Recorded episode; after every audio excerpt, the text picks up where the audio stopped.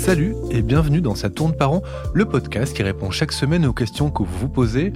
Quelles que soient vos interrogations dans votre rapport aux autres, au monde ou à vous-même, vous les partagez avec nous et Mardi Noir, psychologue et psychanalyste, va tenter d'y répondre. Salut Mardi Noir. Salut Christophe. Mardi Noir, aujourd'hui une question de Jacqueline. Jacqueline a 72 ans et elle aimerait entamer un travail avec une psy, mais elle se demande si ce n'est pas un peu tard. Je sais que c'est difficile à croire, mais les vieux sont des êtres humains comme les autres, même si Freud avait l'air d'en douter. Il a évoqué l'âge des patients dans plusieurs textes, notamment dans ceux qui traitent des contre-indications au démarrage d'un travail psychique ce qu'il préconise est assez surprenant. Quand Freud avait 50 ans, il estimait que l'âge limite d'entrée en analyse se situait autour de la cinquantaine. Et puis, à 80 ans passés, il recommandait la psychanalyse pour tous les âges, sauf pour les sujets très âgés. C'est à se demander si le père de la psychanalyse ne fixait pas l'âge limite en fonction de son âge à lui, comme s'il résistait à l'envie de s'allonger lui-même sur le divan, puisqu'il posait à chaque fois la barrière de l'âge en fonction du sien. Ceci dit, et toujours dans cette idée des sujets envisagés au cas par cas, il est aberrant d'imaginer qu'une vieille personne ne puisse pas bénéficier d'un travail psychique quel qu'il soit. Il n'y a pas d'âge pour se représenter un excès d'excitation désagréable, pour faire des liens, pour évoquer son passé, ses envies et sa façon singulière d'être au monde. L'inconscient, de toute façon, n'a pas d'âge et est indifférent au temps. Plein de raisons peuvent amener à consulter quand on a un certain âge, le deuil, les pertes cognitives douloureuses pour l'ego, le vide de la retraite, la maladie, la solitude, les traitements palliatifs, etc., etc. Et puis, il y a aussi une question qu'on se pose peut-être avec plus d'acuité à un certain âge, c'est celle de la mort. Mais oui, la mort, même si on la conçoit théoriquement, est irreprésentable. Elle est, selon Lacan, un acte de foi. On y croit dur comme fer, on y est obligé, ça soulage de savoir qu'il y a une fin à tout ce merdier, mais en est-on si certain? Quand Lacan parle d'acte de foi, c'est encore une fois une provocation.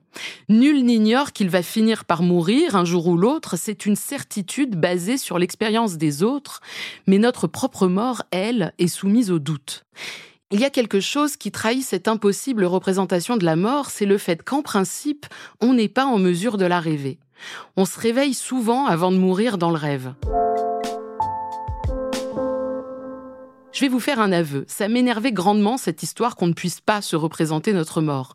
Parfois, je me demande si je ne me suis pas prise comme cobaye. Bref, j'ai fait pendant plusieurs années des rêves où je frôlais toujours la mort, tellement obsédée par cette question que ça revenait en rêve très régulièrement jusqu'au jour où j'ai enfin rêvé que je mourrais, et comme un pied de nez de mon inconscient, le seul élément du rêve qui m'échappait, c'était le moment de la mort elle-même.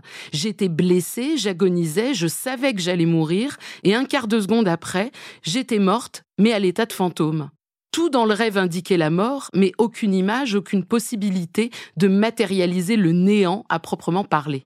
Donc dans ce rêve, vous vous voyez morte, mais c'est un rêve dans lequel vous ne vous voyez pas mourir. C'est donc cet acte de mourir qui est impossible à se représenter? Oui, en effet, c'est bien pour ça que Lacan parle d'acte de foi. La représentation de l'au-delà de la mort. Oui, ça on l'a dans les religions, dans les croyances, les fantômes, bref, la vie après la mort. Mais le dernier souffle, ça, on ne peut pas se le représenter. Alors on se représente hein, la vie possible après la mort, même si personne n'est là pour nous dire ce qui se passe vraiment après. En revanche, on sait ce qui se passe avant la mort, et la vie juste avant la mort, ce court temps, c'est un vrai sujet. Oui, je vais prendre l'exemple de mes parents. Ils sont âgés, dans les 80 ans, handicapés, malades chroniques. La mort rôde dans tous les coins de leur appartement, et pourtant elle n'est toujours pas tangible. Attention, je m'apprête à enfoncer une porte ouverte. Tant qu'on n'est pas mort, on est vivant.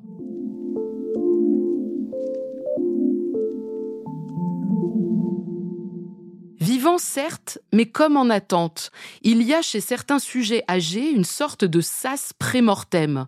Installé dans le canapé, un verre de whisky à la main devant la télé, en bas de contention, il souffle un vent d'aquabon dans le salon.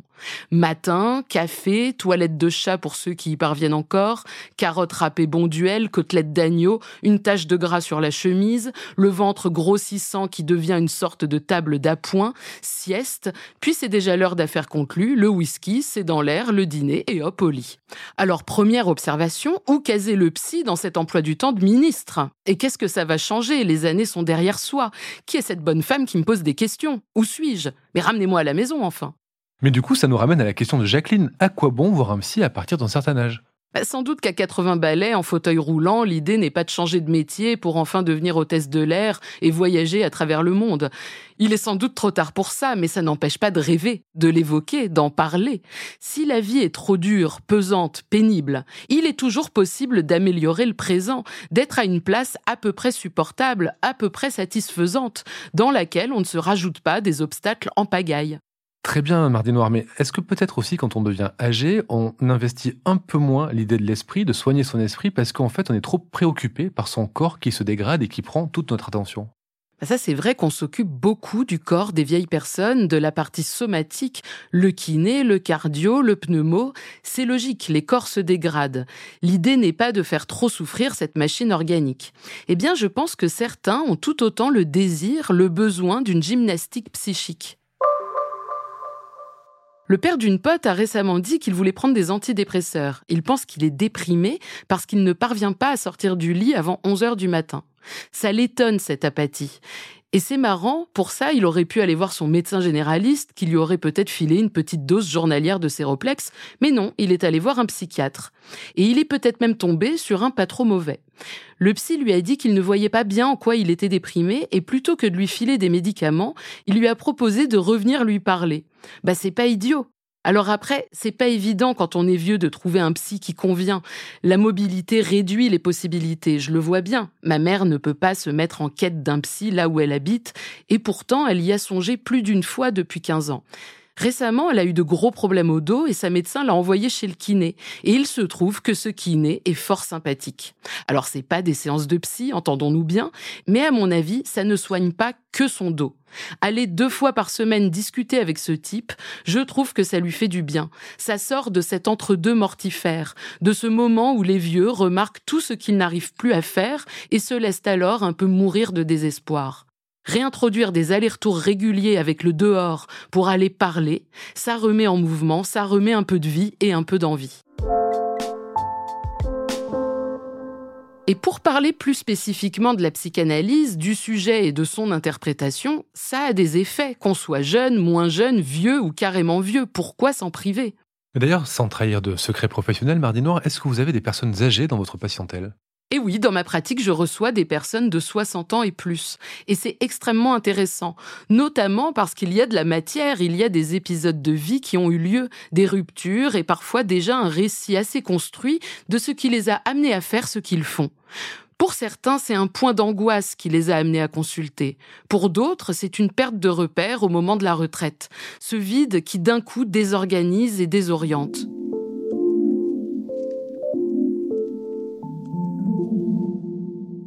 Revenir alors sur sa vie, sur son enfance et ses vicissitudes, ça éclaire d'une lumière nouvelle un présent qui, au moment de la prise de rendez-vous, se pose en énigme ou en question.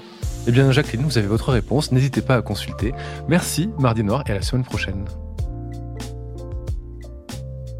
Ça tourne par rond est un podcast de Mardi Noir produit par Slate Podcast. Direction éditoriale Christophe Caron, production éditoriale Christophe Caron et Nina Pareja, prise de son Nina Pareja, montage et réalisation Aurélie Rodriguez. La musique est signée Sable Blanc.